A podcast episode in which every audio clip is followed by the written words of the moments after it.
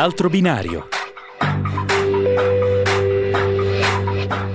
Domande, testimonianze e percorsi da condividere insieme.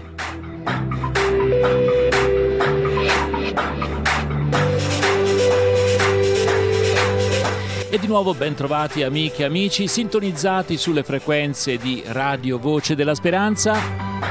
Un saluto che vi giunge dagli studi di Firenze. Un saluto però a, innanzitutto al mio collega Claudio Coppini qui nei nostri studi per condurre questa bella trasmissione, speriamo una bella trasmissione eh, perché parliamo di un'Italia bella, l'Italia antimafia. L'Italia del 21 di marzo. Eh, infatti a Padova in 50.000 la giornata organizzata da Libera dal palco letti i nomi delle 1011 vittime della mafia. Eh, si legge in un articolo del Corriere della Sera di quest'oggi ferito e frastornato dalle ultime operazioni contro Ndrangheta e Camorra che tra Verona, Eraclea, ehm, Padova, Treviso e Venezia hanno portato in carcere oltre 100 persone. Il Veneto reagisce con un ruggito d'orgoglio e apre le braccia ai 50.000 manifestanti che ieri a Padova hanno animato la 24esima edizione della giornata della memoria e dell'impegno in ricordo delle vittime innocenti delle mafie, organizzata dall'Associazione Libera di Don Luigi Ciotti e da Avviso Pubblico. E abbiamo... Poi ce ne sono state in, poi ne sono state in varie, in varie regioni d'Italia, per esempio io che siamo più in Toscana so che a Siena c'è stata questa giornata, poi in altre regioni perché è proprio un, una data che corrisponde al primo giorno di primavera, eh, quindi mi piace questo sbocciare, io ho partecipato a diverse di questi eh, incontri, di questi cammini, perché poi sono cammini. Eh. Allora salutiamo Andrea Bigalli che è il referente di Libera per la Toscana, eh, grazie per essere in nostra compagnia Andrea. Figuriamoci, è sempre un piacere. Roberto è partito da questo articolo, eh, mi sembra del Corriere, ma insomma ce ne sono diversi oggi su tutti i quotidiani.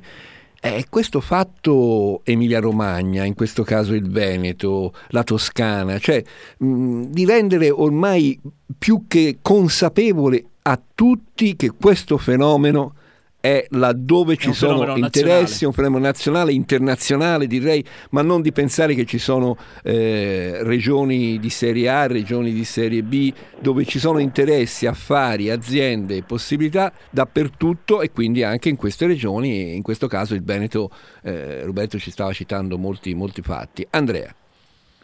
Eh, purtroppo però noi abbiamo dei dati, li abbiamo raccolti l'anno scorso nel nostro progetto di rilevazione appunto così di, di impressioni, esperienze, conoscenze, quindi non un mero campione sociologico ma una dimensione un po' più estesa eh, che è confluito nel nostro rapporto Libera Idee che purtroppo ci dà tre segnali abbastanza faticosi da analizzare perché il primo è che la percezione sulla pericolosità delle mafie si è attenuata, le mafie non sono considerate più un pericolo, e si va appunto contro i dati della realtà.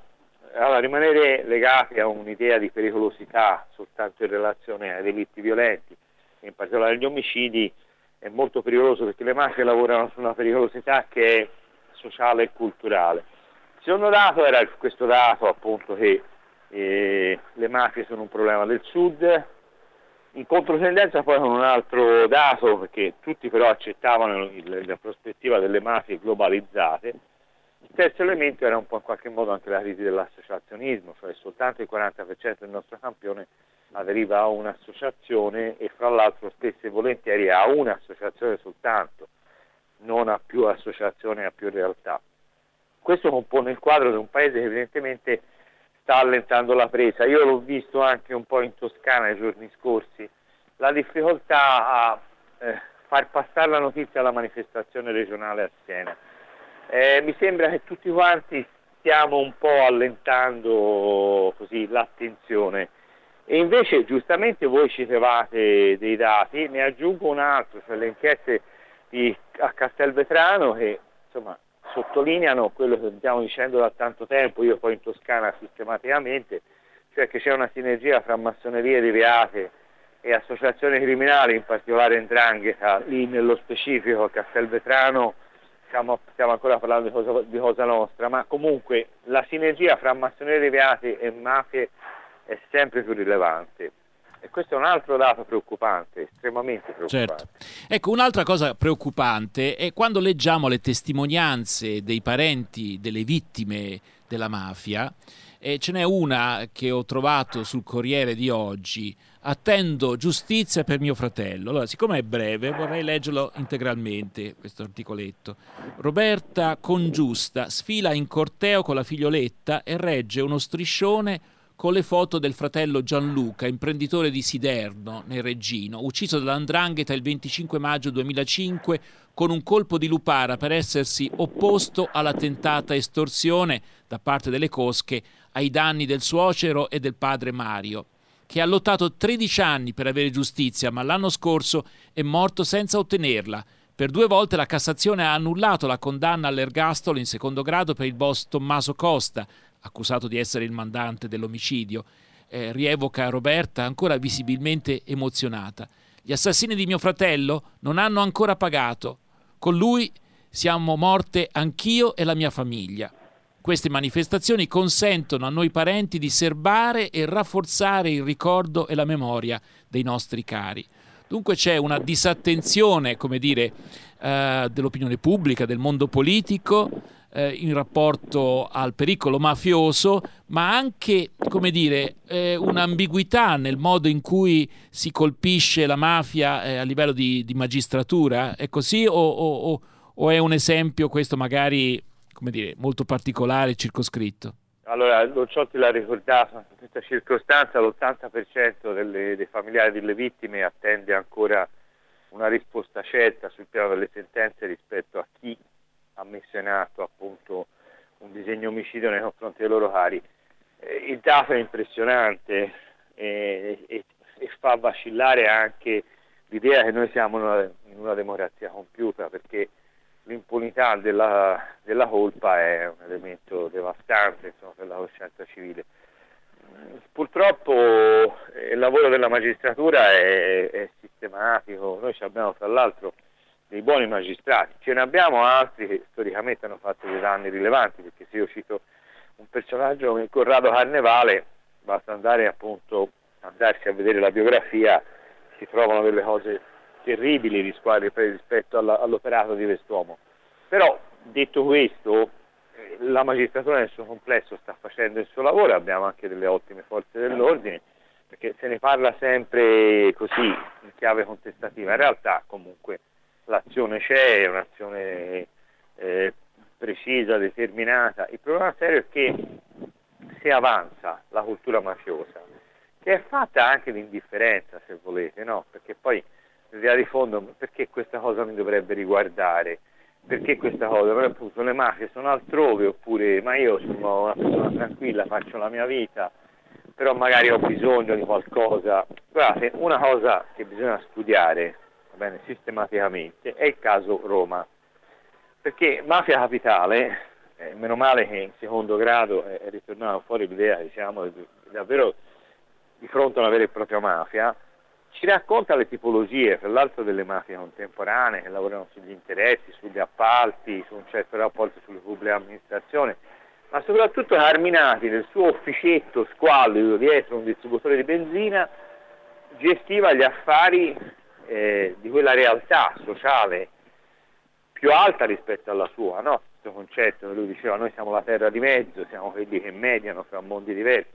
Guardate, Carminati da questo punto di vista nella sua chiaramente criminalità culturale acceccava però una lettura straordinaria. Allora il problema è veramente uscire dalla terra di mezzo e condizionare poi chi detiene le leve di questa società perché si converta alla giustizia, ecco, cioè, magari suo malgrado, insomma, ma che si esca per esempio da quest'idea del c'è un mondo che dobbiamo desiderare, quello dei poteri e dei potenti, c'è una condizione che non sopportiamo e quindi studiamo passivamente o cerchiamo appunto dei favori, delle, delle vie d'uscita. Questa è, la, è l'anticamera di ogni pensiero mafioso, lo si cataloga direttamente da un punto di vista storico secondo le tipologie criminali oppure si adoperi il termine per indicare appunto una dimensione di corruzione che non, che non fa onore a, al concetto di cittadinanza.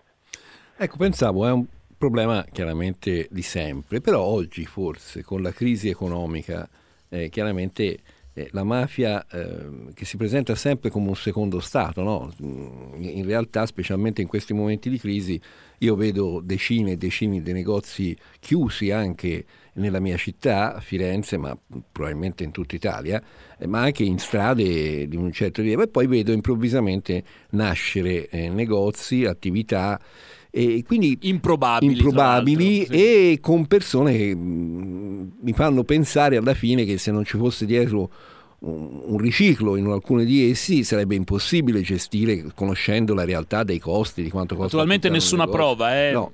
Però, eh, esatto, no, sono, sono, riflessioni, però è chiaro che eh, eh vedo anche il, chiaramente sparando meno vuol dire che si fanno affari migliori, vuol dire che le persone alla fine, anche per risolvere problemi familiari, fanno finta anche di, di non capire e si mettono in situazioni la banca non gli dà i soldi, quell'altra, cioè è, è, molto, diventa un terreno sempre più abile per una mafia, secondo me, anche sempre più acculturata, più preparata, più finanziaria. Che ne pensi Andrea? Questo, Guardate, eh... ora la voglio sparare grossa. Allora, però cito studi significativi. Guardate, per paradosso, le mafie italiane avrebbero un potere economico così forte che potrebbero tranquillamente ritirarsi dai loro affari criminali e giocare su un'altra dimensione però paracriminale, comunque gestita per lo più con criteri criminali, che è la finanza internazionale. Qualche anno fa questa dichiarazione avrebbe provocato delle reazioni, non, non nel vostro contesto magari, ma altrove, eh, esagitate dicendo ah, come si fa di una cosa del genere. Adesso se si parla di finanza criminale, vedo che le persone hanno reazioni di consenso e poi comunque non è un termine che, che ho coniato io, eh, ci sono dei dati oggettivi, la finanza è per lo più regolata da logiche di ordine criminale. Potrebbero tranquillamente, come in parte fanno, appaltare certi affari criminali a mafie di altro tipo, tipo per esempio mafie straniere, insomma, no? che lavorano sul territorio solo sotto l'egida e sotto la regia complessiva delle mafie italiane, e ritirarsi appunto a gestire finanziariamente i loro patrimoni senza aver più bisogno di delinquere. E questo capite il paradosso dei paradossi, perché eh, realmente, guardate, se posso dare un suggerimento cinematografico, pure in una formula non del tutto risolta, ma il padrino atto terzo di Francis Ford Coppola cercava un po' di raccontare questa evoluzione delle mafie.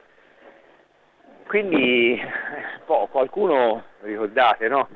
De Gregori lo cantava a tempo debito, forse, sembrava fosse addirittura l'86 o 96, adesso non ricordo, legalizzare la mafia sarà la, la, la regola del 2000. Qui si rischia veramente di essere di fronte alla legalizzazione della mafia, cioè in fondo sono potentati economici che investono, fanno affari, portano risorse, eh, che, che, ci importa che tipo di soldi sono quelli, no? E il rischio, il rischio serio c'è, c'è a tanto titolo e per cui bisogna lavorare su una coscienza che ti porti a capire veramente come vanno le cose. Quindi bisogna uscire ecco. virtuale e provare a entrare ad avere un'altra visione della realtà. Allora, tu hai parlato adesso di coscienza, dunque qualcosa che appartiene a tutti eh, come responsabilità, a prescindere dal proprio orientamento politico, filosofico e religioso.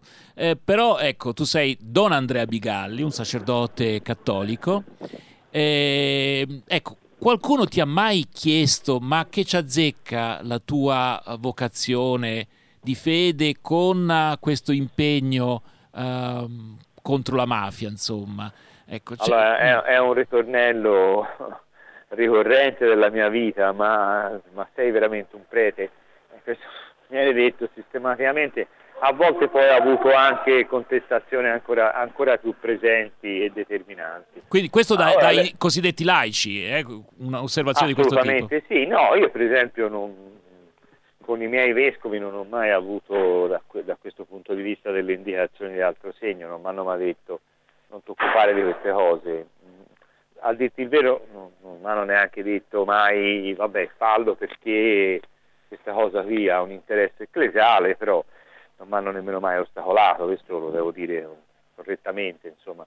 Però è anche vero che se si va negli ambiti proprio in cui si muovono queste logiche, non, è difficile appunto che si accetti questa, questa idea che se il Vangelo è anche una forma di promozione culturale, che non si riduce ovviamente a quello, ma ben oltre, allora le implicazioni del, de, della cultura evangelica sono anche l'affrontare certe criticità e certi problemi. Io personalmente non mi sono mai sentito meno pastore per il fatto di occuparmi di queste cose di tutt'altro, anche perché poi si tratta, come sapete bene, di tessere delle relazioni umane. Negli ambiti in cui io sono, io poi vivo anche delle, delle problematiche che sono direttamente di ordine spirituale, di fede, di ricerca sulla trascendenza. Per cui io mi sono sempre trovato molto a mio agio, non ho neanche un altro modo sinceramente di viverlo il Ministero. Però, ecco, mm, in qualche modo, senza nessuna presunzione, una volta mi amico Damiano mi dice, sai, dice, in qualche modo alcune delle cose che fai sono quello che poi un domani forse faranno tutti, no? quando leggeremo il ruolo anche secondo una dimensione un po' più elevata. E guardate poi fra l'altro, per mia natura, ma sapete quante volte preferirei di gran lunga parlare di questioni bibliche, questioni appunto teologiche e tutto il resto, invece parlare sempre di infiltrazione mafiosa, bla bla bla. Eh, però insomma eh, l'emergenza storica è questa. Insomma, però no? sentiamo eh. delle campane in sottofondo, Andrea.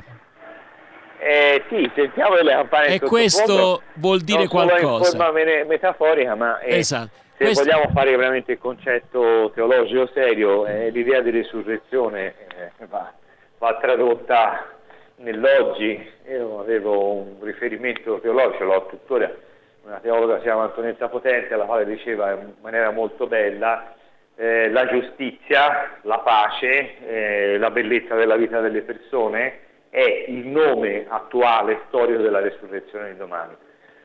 Se la prendete da questo punto di vista faccio qualche cosa di, di, certo. di, di attinente anche alla dimensione evangelica. Assolutamente, abbiamo voluto porti anche questa domanda perché ci sono anche tentativi mafiosi di interpretare la religione in maniera molto diversa e quindi è giusto invece... Guardate, eh, allora, durante il processo per la morte di Don Pino Puglisi, a un certo punto il pubblico ministero chiede, penso fosse uno dei Graviano, fosse uno degli esecutori, adesso non, non dovrei controllare, scusate, però questa cosa la, la, la so dire per certa.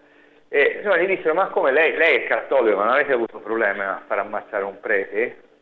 E la risposta fu, ma dice con autentica eh, ingenuità, cioè con, con, stupore sincero, ma quello non era un prete, cioè, si occupava di cose che non erano da prete, insomma, quindi si può ammazzare un prete perché poi in realtà quello non era un prete. Me lo sono sentito dire tante, ce lo siamo sentiti dire anche noi tante volte, parlo proprio anche di, di, di quelli che si muovono in libera. Eh, forse è l'idea di un'evoluzione che il popolo di Dio deve avere da questo punto di vista. Ora voi avete una realtà diversa perché la figura del pastore ha anche un profilo diverso da quello del prete insomma, quindi probabilmente i, i, pastori riformati vivono anche una condizione di maggiore libertà da questo punto di vista, forse hanno delle comunità anche più sensibili, più attente. E noi abbiamo da fare ancora un grande lavoro, insomma. Però vi posso dire che la mia comunità, che peraltro è, è mia da, da oltre, cioè, ci appartengo da, da quasi vent'anni, su queste cose qui mi ha sempre sostenuto. In maniera convinta, oh, certo. Allora, un'ultima domanda o un'osservazione no, di Claudio, no, poi dobbiamo lasciarti. Approfitto per dedicare anche a Andrea Bigalli, che sicuramente sarà, perché visto che si sta parlando di questa risurrezione che viene, ma che viene nella, nella realtà in cui uomini e donne la vivono nel presente, vorrei concludere con queste parole lasciate scritte da Rosario Livatino, il giudice ragazzino, quindi ha un valore ancora maggiore, ucciso dalla mafia, non ci sarà chiesto se siamo credenti, ci sarà chiesto se saremo stati credibili. Io ieri ho fatto riferimento dal palco al testamento di, di Lorenzo Orsetti, no? questo volontario sì. eh, morto in Siria combattendo contro l'ISIS a fianco del popolo curdo. Eh, l'uso delle armi è una questione complessa, un discriminante quindi ora non voglio fare beatificazioni di sorta, però lascia un testamento bellissimo, cui parla del, del valore della solidarietà, del valore anche della, della, della tutela dei più deboli, della, della, dimensione anche con cui si decide di fare qualche cosa per gli altri. E diceva, citando una frase non sua, ogni tempesta comincia con una singola goccia e bisogna assumere l'idea di essere noi quella goccia e far diventare che, che, introduce le tempeste positive. Abbiamo concluso dicendo che da quella piazza lì, quel luogo lì di Siena, 7.000 gocce diventavano una tempesta che appunto chiedeva a gran voce fuori eh, le mafie dall'Italia. Così abbiamo concluso. Bene. Grazie allora Andrea Bigalli, referente libera per la Toscana. A, a risentirci, a presto.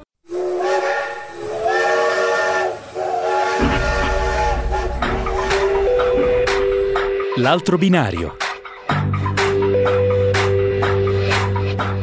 Domande, testimonianze e percorsi da condividere insieme.